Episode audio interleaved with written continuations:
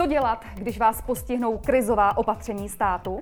Tyto a další aktuální informace najdete v sekci Korona právo na LegalTV.cz. Jak získat doklady potřebné pro uplatnění nároků podle krizového zákona?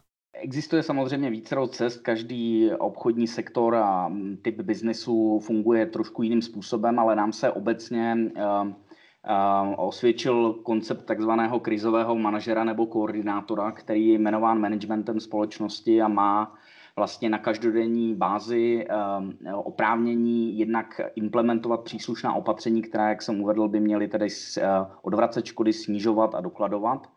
A také je příslušným způsobem vzniklé opatření nebo přijatá opatření a vzniklé škody evidovat Eh, na denní bázi, to znamená e-mailový report managementu, řádná archivace, eh, jaksi komunikace s obchodními partnery, ze kterých může případně vzniknout eh, nějaké škodné, nějaká škoda nebo nutnost poskytnutí plnění. To znamená, náš pohled je takový, že nebo doporučení je takové, jmenujte jednoho konkrétního člověka, který ve vaší firmě bude mít na starosti vlastně management přijatých opatření na straně druhé a za druhé evidenci vznikajících škod, tak aby mohly být v budoucnosti uplatněny.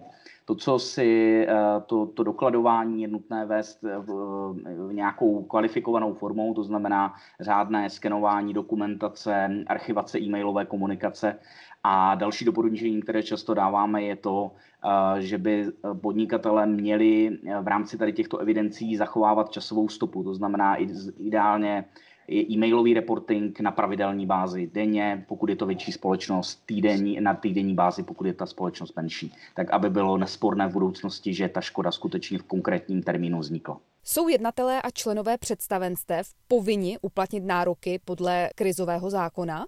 To se dozvíte příště.